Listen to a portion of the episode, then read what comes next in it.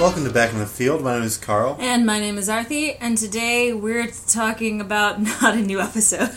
I was dragged back from my semi retirement in the Alaskan wilds to record this podcast, so as such, I have no Brooklyn Nine-Nine things to speak about to you. However, Arthi's had a very event filled life since we last left all you listeners in the void that is our absence. I, I think. there, there's so much in that statement. I don't even know where to begin, Carl. I've been crafting it for like, looks at Fake Watch, three weeks.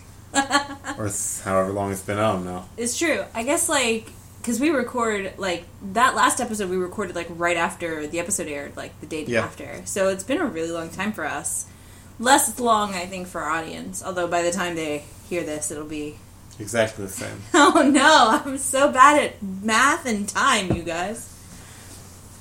So, um, I guess we'll start with the first thing that happened, since that happened like right after we had decided to like do our recording that wrapped up sort of our time, like before we kicked off hiatus, right? hmm So I have a friend who works at HuffPost, um, the Huffington Post. They have a live division where they do like uh, streaming interviews with celebrities and stuff.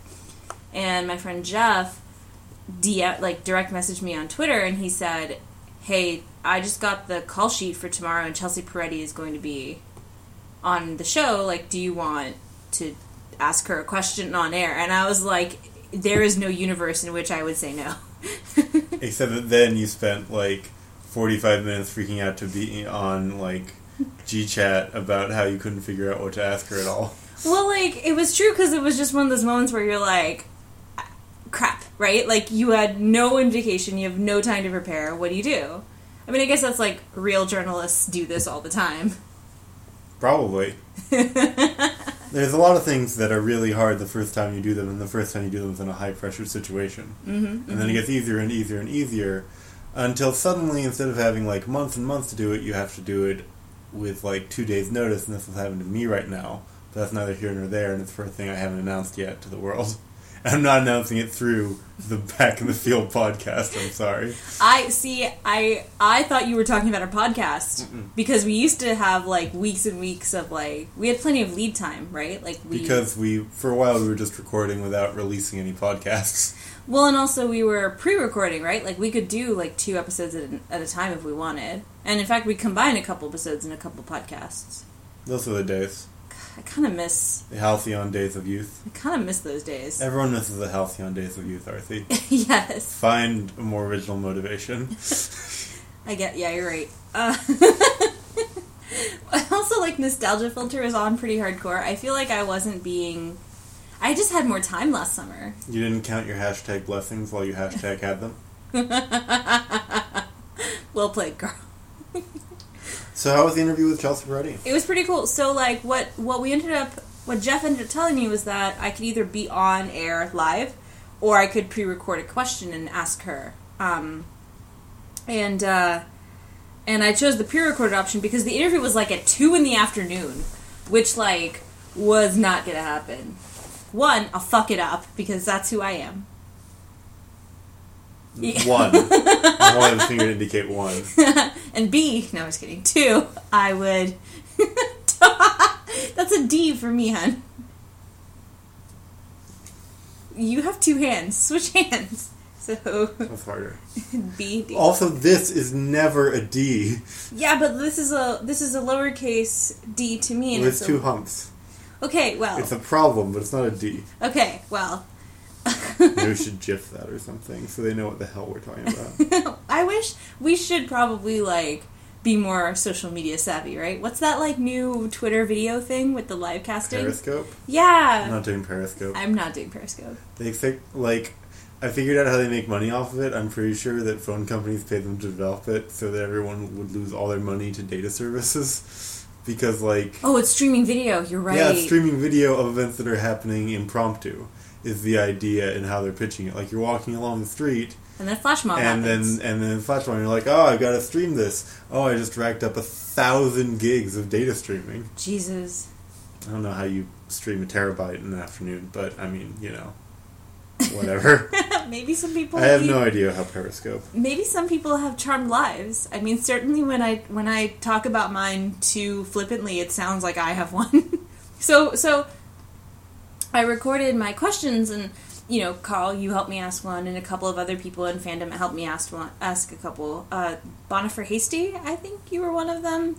Uh, You Marcel, know who you are. yeah, specifically Marcella Zier on Twitter. I remember like bouncing ideas off of her, and my friend Jasmine, um, also known as uh, Blueberry Gels on Twitter, and Undisturbed on Tumblr.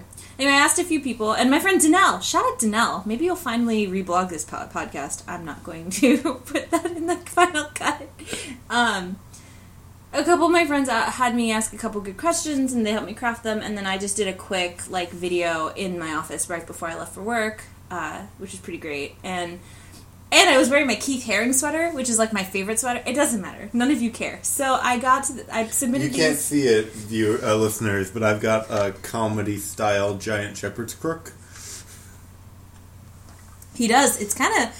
It's almost threatening I think that maybe no one will get that reference because it It's was incredibly thing, right? antiquated when like my parents were young. yeah it's a vaudeville thing Yes, it is. Yeah. But like okay, sidebar, vaudeville is hilarious. Like vaudeville is gen I mean not the blackface stuff. That stuff is terrible. But like the song and dance routines- sidebar is getting to a really good start. But that was Do okay. you also enjoy kinetoscopes? Is that the like thing with the moving? Yeah, it's one of the things with the moving. That's where kineto comes in. Okay, well is it that circular thing that looks like it's animated? Yep, yep. So anyway, they aired one. Of, I submitted three questions. They aired one of them on air, and what was amazing was that the host was like, the first question comes from RTD because that's my Twitter handle. Um, co-host of Back in the Field, the Brooklyn Nine Nine podcast. So that was really really cool. The Brooklyn Nine Nine podcast. It's technically The Best. Brooklyn Nine Nine podcast. The. can we claim official sanction? I mean, we can claim it. Fox might come after us. People have claimed more important things. like the island of Manhattan. No, that was traded for, like, you know, the status of Augustus. I've been listening to the History of Rome podcast a lot. Oh my god, I cut so much of that out of the last episode. It's coming back.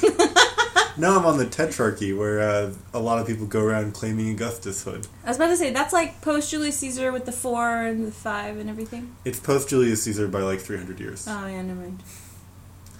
The Tetrarchy was set up by Diocletian, where there were two Augusti and two Caesars, and then it did not last at all past his abdication. It, like all broke down over the course of like one years, because one of the Augusti died, and then his son was elevated to Augustus, and then there was another power struggle, and one of the previous Augusti came back from retirement. It was a whole thing.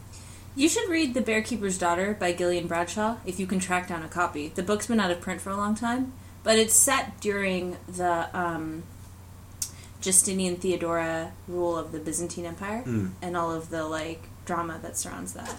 And like the succession problems that were occurring at the time as well. Yeah, I haven't gotten to the ER yet, but I'm looking forward to it. Although he doesn't, the podcaster doesn't go very, he doesn't go past the loss of Rome in his history of Rome.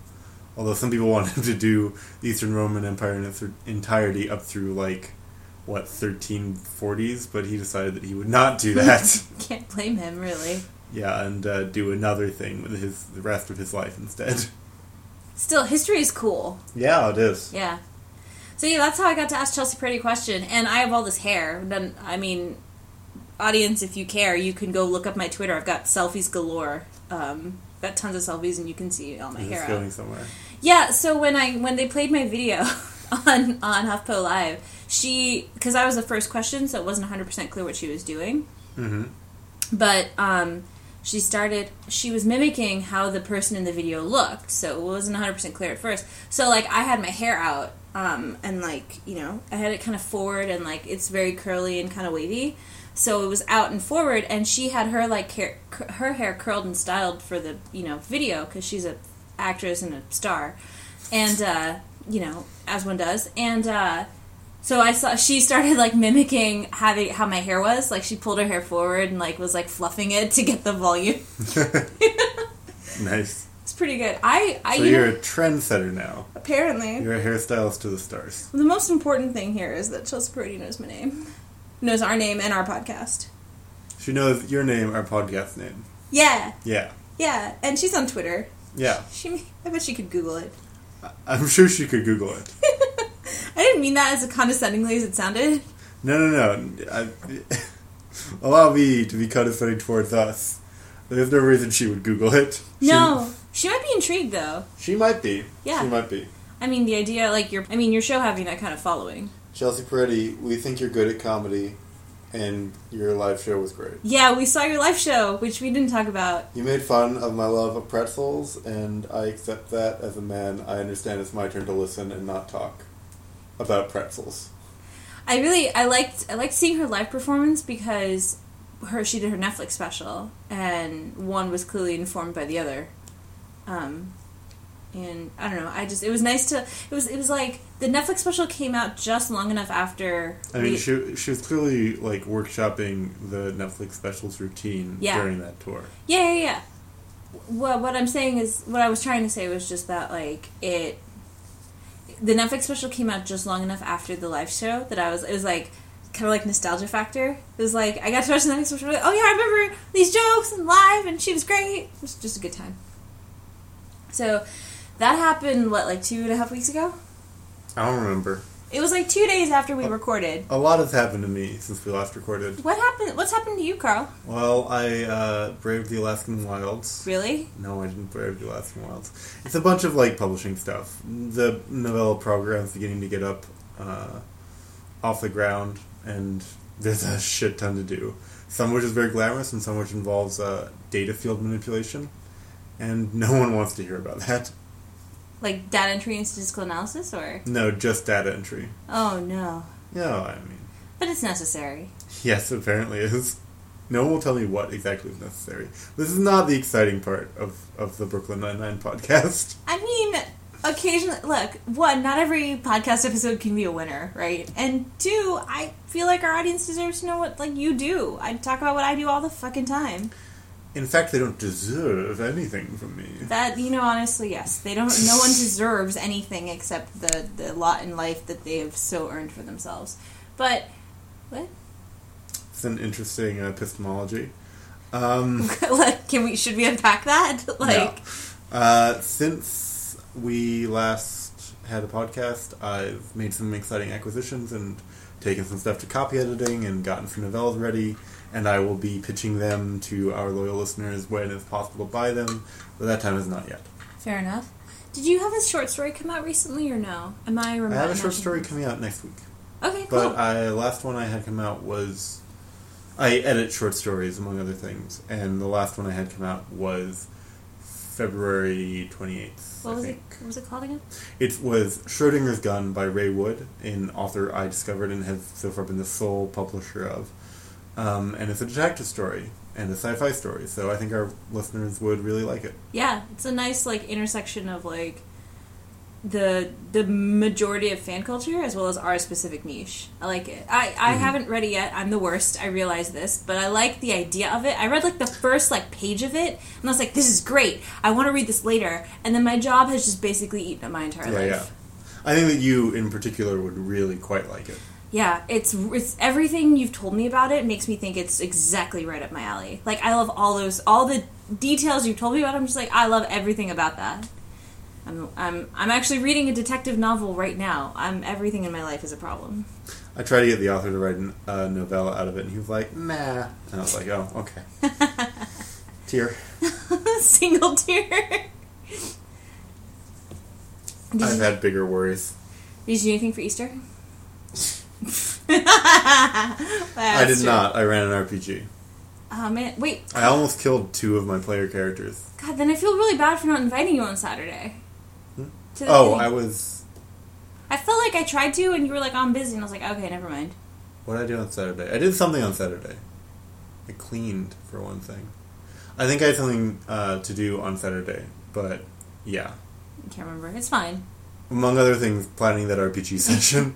Fair enough. I almost killed two of my PCs. It was a very successful session. I mean, the talk was only like 90 minutes, but it was like downtown and kind of like I forget which talk this is. Oh, this is where I met Lakshmi Sundaram. Ah! Cool. Well, that's a smooth segue into the fact that Arthi met Lakshmi Sundaram, who we have hailed as one of the best writers on the show. Yeah, and I so um I should A- tell the writer of the Jimmy Jab games? She wrote Sal's Pizza and the Jimmy Jab games like herself, Uh huh. and then she's co-written several episodes as well. Cool. Um, The I, Jimmy Jab games was probably the most fun episode they've had. So, so she was telling us. So I attended. I'll tell the story better. So my friend Lakshmi Gandhi is a writer, formerly of a online newspaper called the Aerogram, which was centered around South Asian women's uh, issues. So I I really liked her publication, and she was the editor in chief of it, and like one of the primary content creators. So I just kind of friended her on Twitter, and we just connected. Like we have a lot in common. We have lot, actually have a lot of sort of our superstar friends in common. And so rec- a few weeks ago, she was like, "Hey, uh, you need to come attend this with me." And She sent me a link, and I was like, "The, f- the hell is this?" And it was like some like writers symposium panel discussion, and I was like, "I'm not." I mean, I was like, "I'm flattered," but and then I saw that Lakshmi Sundaram from Brooklyn Nine Nine was scheduled to attend, and I was like, "Oh, this is why she was like, you need to attend this immediately."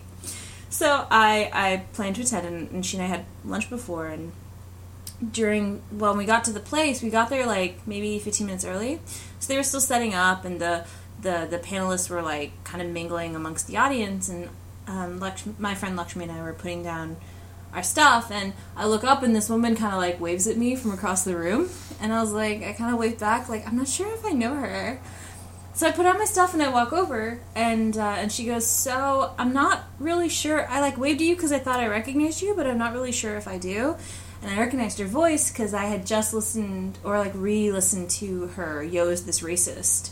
Uh, podcast. And I was like, "You're Lakshmi Sundaram, aren't you?" She's like, "Yeah." And I said, uh, "Well, you might actually know me. Like, my name is Arthi Devanathan. I'm the." And she's like, "You're the one with the podcast, aren't you?" and internally, I was like, so excited. and of course, I tried to like play it as cool as I could. But that sound doesn't make it sound like he succeeded. no, I was like, see, internally screaming. Um, the like hashtag Tumblr thing. Um, Hashtag Tumblr is not a no, very no, popular the hashtag. Tumblr hashtag thing. And like this, the Tumblr. tags. Yes.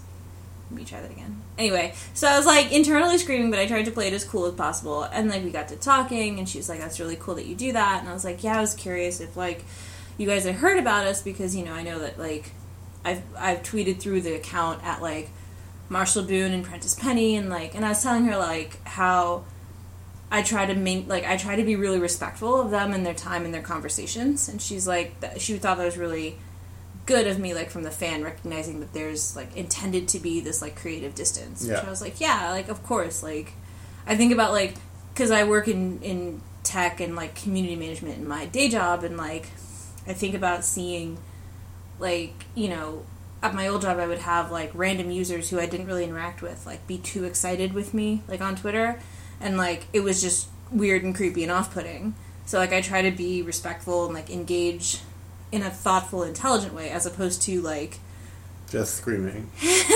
yeah like how I want to I, be I also know a bit about this. Like, just being slightly on the inside of a dialogue gives you that sense of separation. Yeah, yeah. E- even any any time where you're inadvertently put into like the privileged position of like knowledge, you know what I mean? Not privileges in like you know. I mean, I got what I'm talking about is my job, and I got my job on purpose. But I see what you're talking about. Oh yeah. Well, in, in my case, it's just like being in the know in some Yeah, way. Yeah. yeah, yeah, That kind of privilege, not like. all It is a privileged position. Yes. Um, so she was actually talking. So she did a talk about. Um, the panel was about uh, writing and Mhm. like adapting screenplays and like doing a play and like television writing. It was really cool. So she walked all us through like the Brooklyn Nine Nine writing process, and I it was. So I'm going to warn our audience like you're hearing all of this effectively secondhand. So kind of take what I'm saying with a grain of salt because like remember even though i was listening to this like with rapt attention like i didn't take notes like that was sort of on me but i wanted to like kind of be in the moment and um and you know also internally screaming right? There's this high-pitched like dog whistle noise in the back of my head. So uh kind of take what i say with a grain of salt. I'm gonna try and remember i'm gonna do my best to I remember the broad strokes. I'm not going to go into details unless I can remember for sure, like that they're factual. So it was interesting that you mentioned the Jimmy Jab games because she told us that that one was an episode where like they had the log line, which is like the one sentence dis- like description of the episode, like. So the example she gave was like Jake buys a new car. Like that would be the log line of the episode. Right.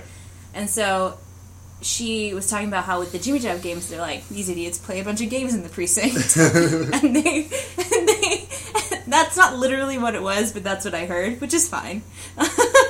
and um, and so they basically just sort of backtrace, like, okay, why would they be able to be alone in the precinct with no adult supervision, Yeah. doing whatever they wanted to do? And the answer was, well, if there's a motorcade, and well, if like so, it was actually pretty cool. And then um, and then uh, they they did. She talked about how so the what happens is the usually like it sounds like Mike Schur or Dan Goor will come in and be like, okay, I want this log line, right? Like I want Jake to buy a car, and so he'll he'll like do that in the writing. He'll leave the writing room and they'll put together like. Do you remember last summer when we saw that picture on Instagram Yeah, it's the wall with all the things. the note cards? Yeah. That is step one of this process. I saw something like that. I don't know if it's still there. There's a um, there's a special exhibition at the Museum of the Moving Image right now, which is Mad Men themed. Ooh. Which I don't I don't watch Mad Men. It's mostly like costumes, but there is a recreation of the writing room, which has this huge wall full covered in note cards with like color coded for different characters and ideas. I think you would get a big kick out of. I would almost certainly because just listening to her talk about their writing room and like the process made me a like really wish I could be like sort of an observer for like like a, a like a week basically and just kind of like observe and not necessarily interact or in, in offer of ideas but like which would be hard for me but I would do my best to sort of just sit quietly in the corner but it also like reinforced my like personal belief that I would be not like I couldn't do that right? Like that's not a job I think I could actually Being in the writing room. yeah I don't think I could live live that life. I don't know if I could that it's so much. Like it feels like it's just so much all the time. On the other hand if you love your job you love your job. And she clearly does. So she was so they basically put together this like bulletin board with like note cards of like story ideas which explains the tweet that we saw of Prentice Penny's with the note cards. That's like super early on Yeah. in the thing. And this also explains why none of those things ended up happening. Well, yeah. because or rather like broad strokes of those things end up happening. So that is like the first version of the thing that they put together. And then they they bring in the ep and they're like or this the showrunner right the head of the writing team and they're like all right so this is the idea that we have for like the a plot or whatever. Uh-huh. and they'll be like yes or no. And if they say no they take it down and start over. So i think probably with that one they because he wouldn't have tweeted it unless he'd gotten a yes somewhere. Um, so he probably got the yes, but then, then the situation changed. Um, so after that, they once the plot lines are set, uh, they'll fill in like a B and a C plot, or and the C plot isn't always like a plot. Sometimes it's called, and she called it the runner, which is like a running joke in the episode that they just sort of have to like tie everything together. And then um, and then they write what's called a Goldilocks, which is a an, a prose version of each plot line. Like separately, individually, they write like that. Once that gets approved, it goes to like the script, like the, it goes it goes to like the scriptwriter, and they like fix up like all right, these scenes go here, and then you know this is how we segue from the A to the B plot, and then this is how like we come back, and here's where the commercial break will happen, like stuff like that. Cool. And then after that, uh, and sometimes there might be jokes and stuff like in the they do like a really intense outline and then they go to script, um, and then they go from there. It gets goes into the joke room where it like gets punched up, I guess. Where they put the jokes in. Yeah, well, not all of them. Like Yeah. some of them get It's just a bunch. I'm imagining a bunch of people uh, like being proud of a mistake until they make a joke happen.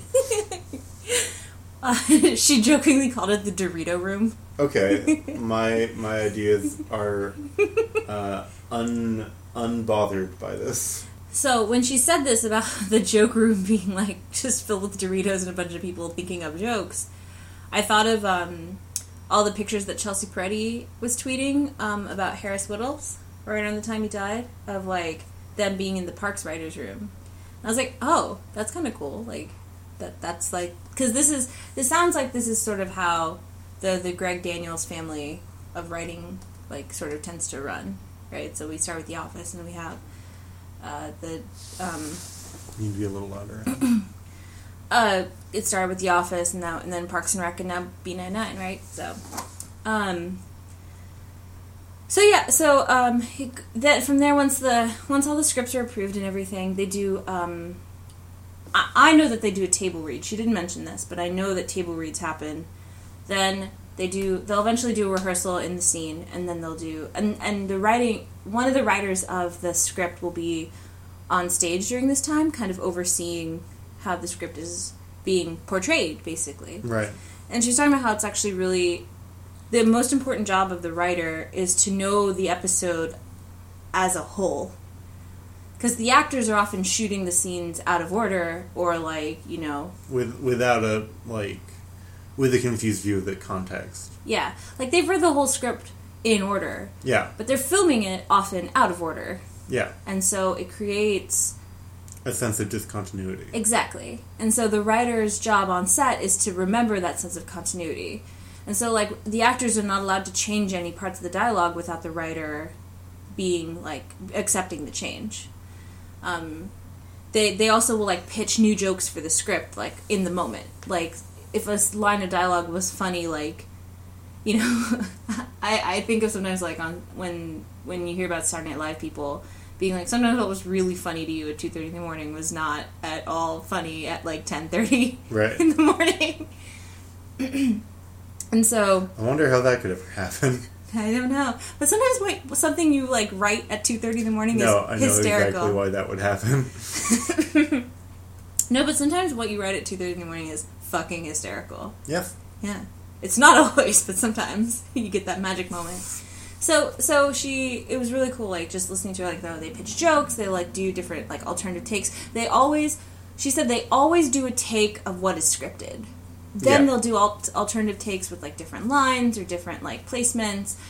And then they'll do what's called the fun run, which is like the improvised. They'll let the actors sort of improvise through the thing because if they they always get the script because like if they improvise and miss the mark or miss the beat then it's like sol right so um it's just and then like you know they sit in the editor's room together. And something that was really interesting was that all of them because they're all like writers of things that other people put on. Like one was a screenwriter one was a television writer one was a playwright. And they were all columbia mfas that was sort of the reason that they got this specific group together. Right. was that they all said something that I thought was really interesting, which was that the script lives and dies during the writing process, then it lives and dies during the portrayal process, the acting, the like actual like portrayal of it, and then it lives and dies again in the editing room. I thought that was really interesting because like you know sometimes sometimes I feel like that about our podcast where I'm like like super done with like either the episode of the show or like you know the conversation that we're having in the middle of it. Um, We don't spend a lot of time in the writer's room. Comparatively. Yeah, we don't. We hardly are in the writers' room. Although, but like for the first season of both the podcast and of the show, we did a lot of like sort of writers' room stuff. We did a lot of like pre-talking and like planning and stuff. And then we, at this point, we barely. I feel like we barely planned. We're like, let's just go. So it was just really. It was just really interesting. So like she talked about like group scenes and how those are actually the hardest. So they call them um, killing fields, uh, because like you know it, I think it's called. I would guess they're called killing fields because every joke's punchline is called a bomb. So like when you have a, a group scene like that, everyone gets like um like the- Everyone gets to drop a bomb. yes, and you know the- if at the end you end up with this like all a field, a, a barren field. Maybe that's why. I would guess. I don't know. Metaphors. I don't fucking know. Either way, they, so she read us a bit from the Jimmy Jab games, um, where everyone's like in the briefing room, and Holt and Terry are like, so there's motorcade and blah blah blah, and there's been a delay, and we have to go to One Police Plaza, so they leave, and then you know it's the one, it's the part with the joke about uh, Armin Jimmy Jab being Josh. yeah, exactly. And I love that joke. Um, and they were she was she read from the script that Jake says when the king of Iraq, Ar- and Jimmy Jab, um, and she cor- and then Rosa corrects him in the script both parts in one line. Right. Whereas like here they broke it up, like in the air version, Yeah. and that wasn't done in editing. Apparently, um, the actress Stephanie Beatriz was like, "It's too hard to say." Like, saying all at once, President of Iran, uh, Ahmadinejad. yeah, yeah, yeah. Yes. Like it was just like it wasn't. Flowing. Yeah, it didn't feel natural. So they broke it up, and it worked much better. Plus, it has Yeah. like that nice like punchy feel to it. I feel. Which is characteristic of Rosa. yes, exactly. She wouldn't wait until he is finished making his mistake to correct him. Yeah, exactly. There, there was also the before that though. Holt and Terry walk out of the room, and you see Jake kind of like stand up and crane his neck and kind of go, "Guys, guys, guys, guys!" In that like, well, for us it's a stage whisper, but like we're expected to believe that in universe it's a whisper, whisper.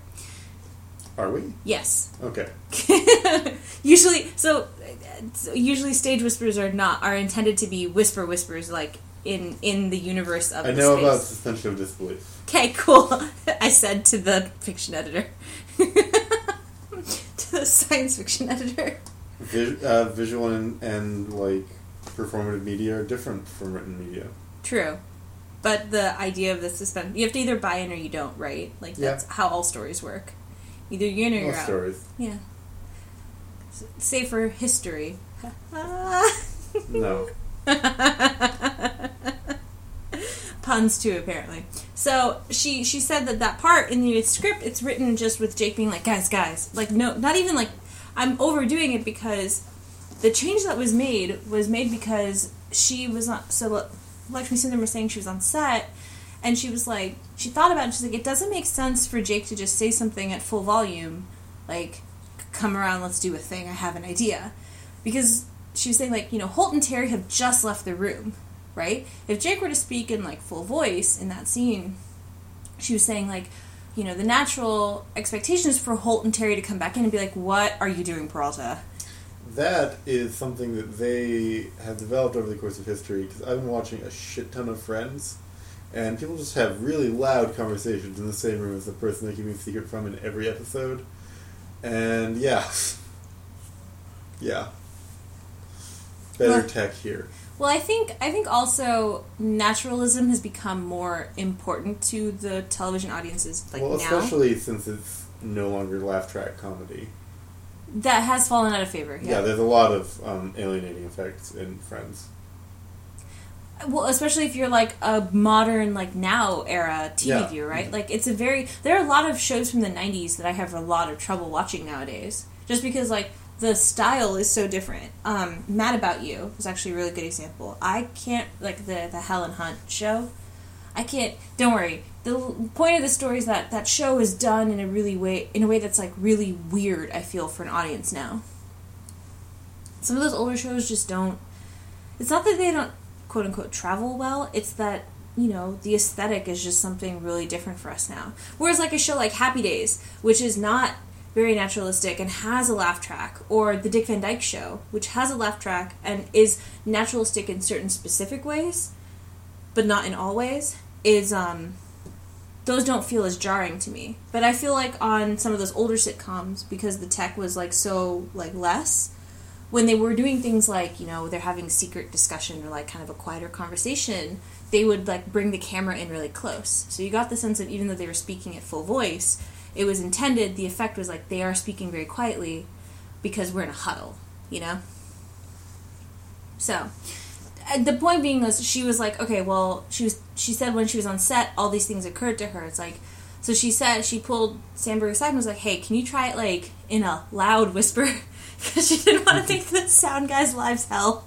Yeah, yeah. and so you know she was like can you kind of like crane your neck and pretend like you know like watch act like you're watching them kind of leave the room and like you're doing something that's like kind of secretive because you are. And it made the it gave the whole scene the right like sort of like Immediate tension. yeah, yeah, yeah, exactly. Even even and and she was saying like even giving the stage direction of like, you know, whisper here or whatever, it changes the body language. Yeah. And it, it affects the entire scene from there on. And I thought that was really cool. Um, so it was just really awesome listening to that. So like she she talked a lot about the script and the process and everything. But one of the things that I thought was probably most interesting for our audience, because I know we have a lot of like the fic writers for um, the fandom, kind of who also listen to our podcast. Um, one thing she said was like that I thought was particularly cool was that you know coming from the writers room, they'll have a very different perspective on the characters than we as the audience do. Um, and and she explained it differently than what I'm gonna say. But you know what I feel like she was going for was that to these writers, like these characters have like a 24 hour life, you know, and and and they as the writing team are aware of this and are sort of having this thinking in the back of their minds. Like they they know that these people these characters like are you know they're people they're comedy like sort of you know tropes at times but they're also like people they're characters and so like for us like from the from the viewer perspective like you and i have intuited some of i think these things just because we think about them a lot.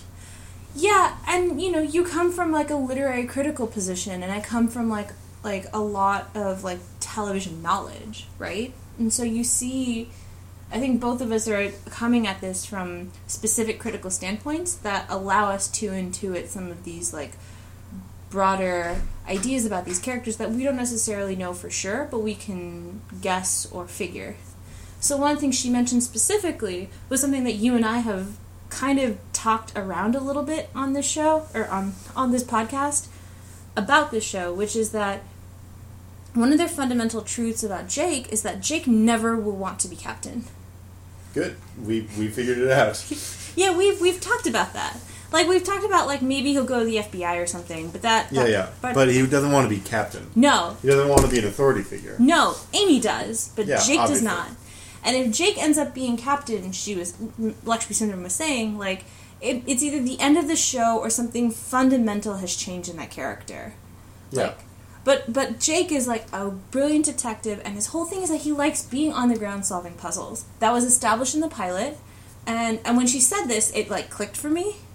Like I saw it, like we had talked about it, but it was nice to not only have that like codified, I guess, because it, it is effectively like word of God, right? The the trope word of God, where it's like it's coming from people who are directly involved with the show, who have direct control over which direction the show goes. So it was really interesting when she said that. I was like, that is one that was validating for us, right? Because our analysis has moved in that direction. But it was two. It was like one of those things where it's like, that's not something that the show ever has stated explicitly. Yeah. But we see it in every one of Jake's actions, right? I mean, I'm sure that there are other truths about Jake that we've intuited. Things like he is actually Charles's friend. Yeah. Like like he views Charles as like a that, valuable that's person. not like a secret though. No, no, no, no. But it's like never It, it is said explicitly in a variety of ways. true, true. Like uh-huh. he he considers him a brother True. true. voluntarily. I guess they did codify that now. Yeah, yeah. Yeah, yeah, yeah. Anyway, but like there are these other things about these There are points at which we were intuiting that. Yeah. I I actually said to her something that you and I have talked about on the podcast, which is that the episodes I said to her I was like Carl and I have noticed I'm Carl. I, I was like Carl, my co-host, and I have noticed that one of the one of the things about your episodes that always stands out is that in in in them very often Rosa and Amy have like a really strong like you know colleagues and friendship like bonding moment, and we appreciate that because that's it. It shows us. It's a small thing, but it's so consistent in the episodes you write that it's like something you clearly care about. she's like, yeah, I, I, I do. I'm glad you noticed that. Like, it was nice. It was just nice. Um, Sounds like a fun time. Yeah, but she was she was super sweet and super nice, and I tweeted about it. and this part I'll put keep. So I tweeted about it after it happened, and Marshall Boone was like, "Who?" Wait, what? he was like, "Which one?" And I was like, "Oh, Lakshmi Sundaram." When I tweeted the picture of like the panel that I had, and he was like, he did the, he did the like Twitter equivalent of like ah, the Aziz Ansari face, and then he was like, he was like, he was like, she's so cool. I was like, she is really cool. Oh, it was great. It was just such a great experience to like meet this person because it was just like it was a great panel. First of all, all three. It was an all female panel and all women of uh, South Asian women. So like people who women who look like me, and who were doing this thing that like I've often like debated if I should just quit my job and do. Gotta cut that part. well, I debated that when I was like first moving to New York, right? So Okay. all these three women were doing this thing that like you know uh, That you value so highly. yeah and then i wish i had the gumption to sort of you know drop everything and do myself as well you know and and i find excuses for not but these people haven't they've pursued that and i admire that very greatly so it's great to hear their perspective both like as intelligent people who are really like thinking deeply about their work but also like as women of color in an industry that has historically excluded us both in the US as well as even in India right? Like it's not like I could just go to India and like be like all right I'm going to make movies here with my American money and they'd be like no you're still a woman you're still less valuable to us in society. So like you know there's all this like politic around it but it's it's just pretty it was just great the panel was really great she was great to talk to me for so long and it was just such a great experience. So I'm, I'm glad I got to do that. I'm glad that like I found out that like apparently the writing staff knows who we are, kind of like knows about our podcast. No I'm- pressure. No pressure. We'd better like some episodes she was saying that the last run is really good. Like I, I wouldn't be at all surprised. no, no. Um, she was also saying that uh, episodes with two writers had to get done faster, Hmm. which makes me actually wonder about um, Lockdown, because Lockdown is a single writer. Interesting. but it's also one of their like head writers. Like he's also like a producer for the show. She was also saying that um, so they start writing again in May. So the writing staff comes back in May, but production will start up again in July. Uh huh. And we're going to be on hiatus for most of that. I can't. But part of it is also like the the scheduling for the production will be off, like thrown off because Samberg got host, uh, announced that he's hosting the Emmys, Right. and those are in September. Right. Right. And I believe from like interviews with Seth Meyers and Tina Fey and Amy Poehler that like it's like a month of work. Huh. So like August is like when they're filming, and he's like going to be helping writing the show. Like that's sort of one of the host duties is to write all the like monologues and everything, and like the stuff that people say off the teleprompters, and and you know the opening jokes and things like that, and like coordinating Emmy stuff. yeah, the whole presentation, right? Like th- it's a production. You end up as the host, you're like part of the production, I guess. And so, like, yeah, he obviously his two Lonely Island co colleagues, um, Akiva Schaffer and Jorma Taccone, are gonna Taccone Taccone whatever. The Jorma, Jorma and Keith are going to be like helping him because that's how they function. Like, Yeah. but like it's still like he's he can't be doing. They might be like down the block from each other, but he can't be doing both. Like he literally can't be physically two places at once. Yeah. That's true. Yeah. So it they she she kind of hinted that like season two might have Weird release schedules. I guess yeah or something is gonna they might get delayed in their premiere. It might get pushed back to October for that reason. Or maybe Jake will go into a coma. So so oh my god I hope not. Well he can't and you know why? Because she said that the A plot is always the one that the lead character is in. So Yes. Jake, well, yeah, and we know that. That's like an obvious thing. But like we we the the Boyle Linetti wedding, for example, right? I guess technically Jake and Amy's plotline is the A plot. Technically. Yeah. That's some news I had. I got followed on Twitter by Melissa Joan Hart. Really? Yeah. How? Well, she has 175,000 people that she's following.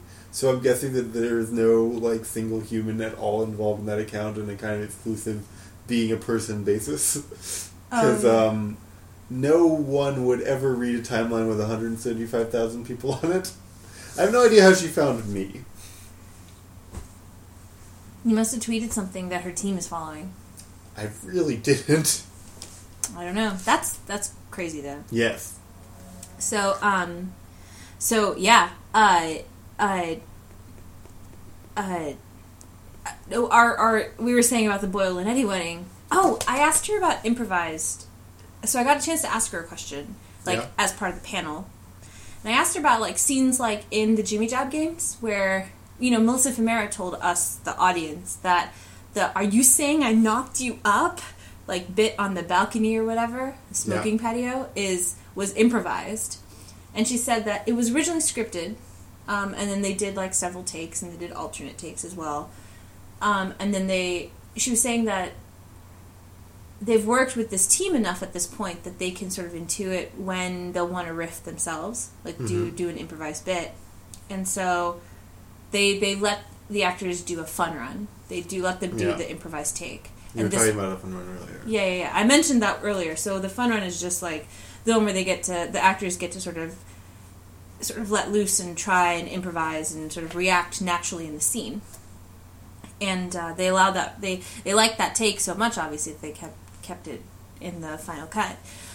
But it it also makes me wonder what the various proposal scenes fun runs look like certainly for like the bets proposal scene, there's that that one would have been ridiculous. They'd have to clean up all the confetti and like do it again.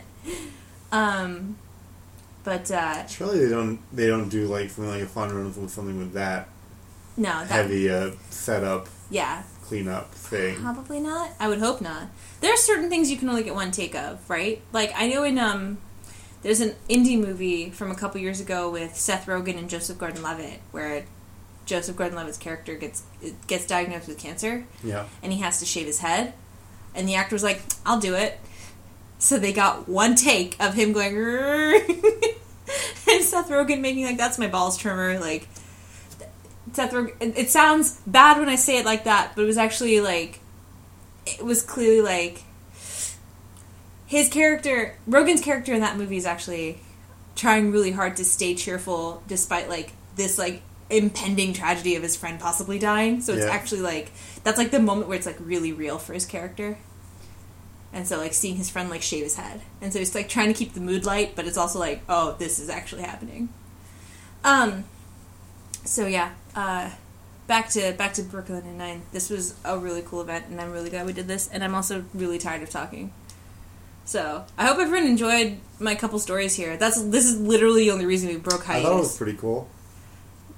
My like experiences. Yeah. I should have. I'm sorry. I, sh- I feel like I. I feel really bad because I swore I asked you. Like in my head, I think I asked you, and you were like, "I'm busy. Sorry, bye."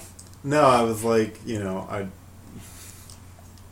I like texted you like in the middle of the panel. I was like, "Carl, she knows who we are." no, I was excited at that point. yeah, I saw you like you put a lot. You put a bunch of exclamation points. That's like real excitement for you.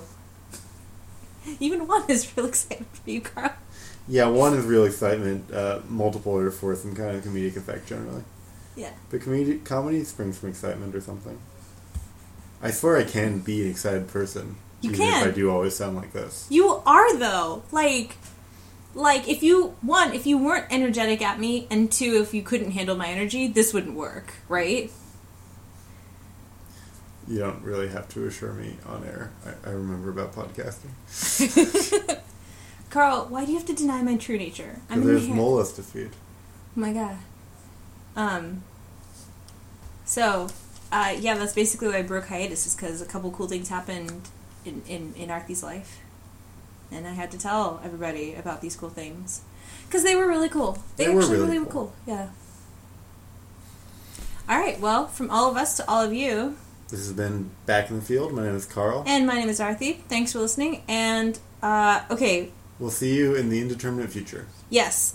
All right. Bye, everyone. Bye.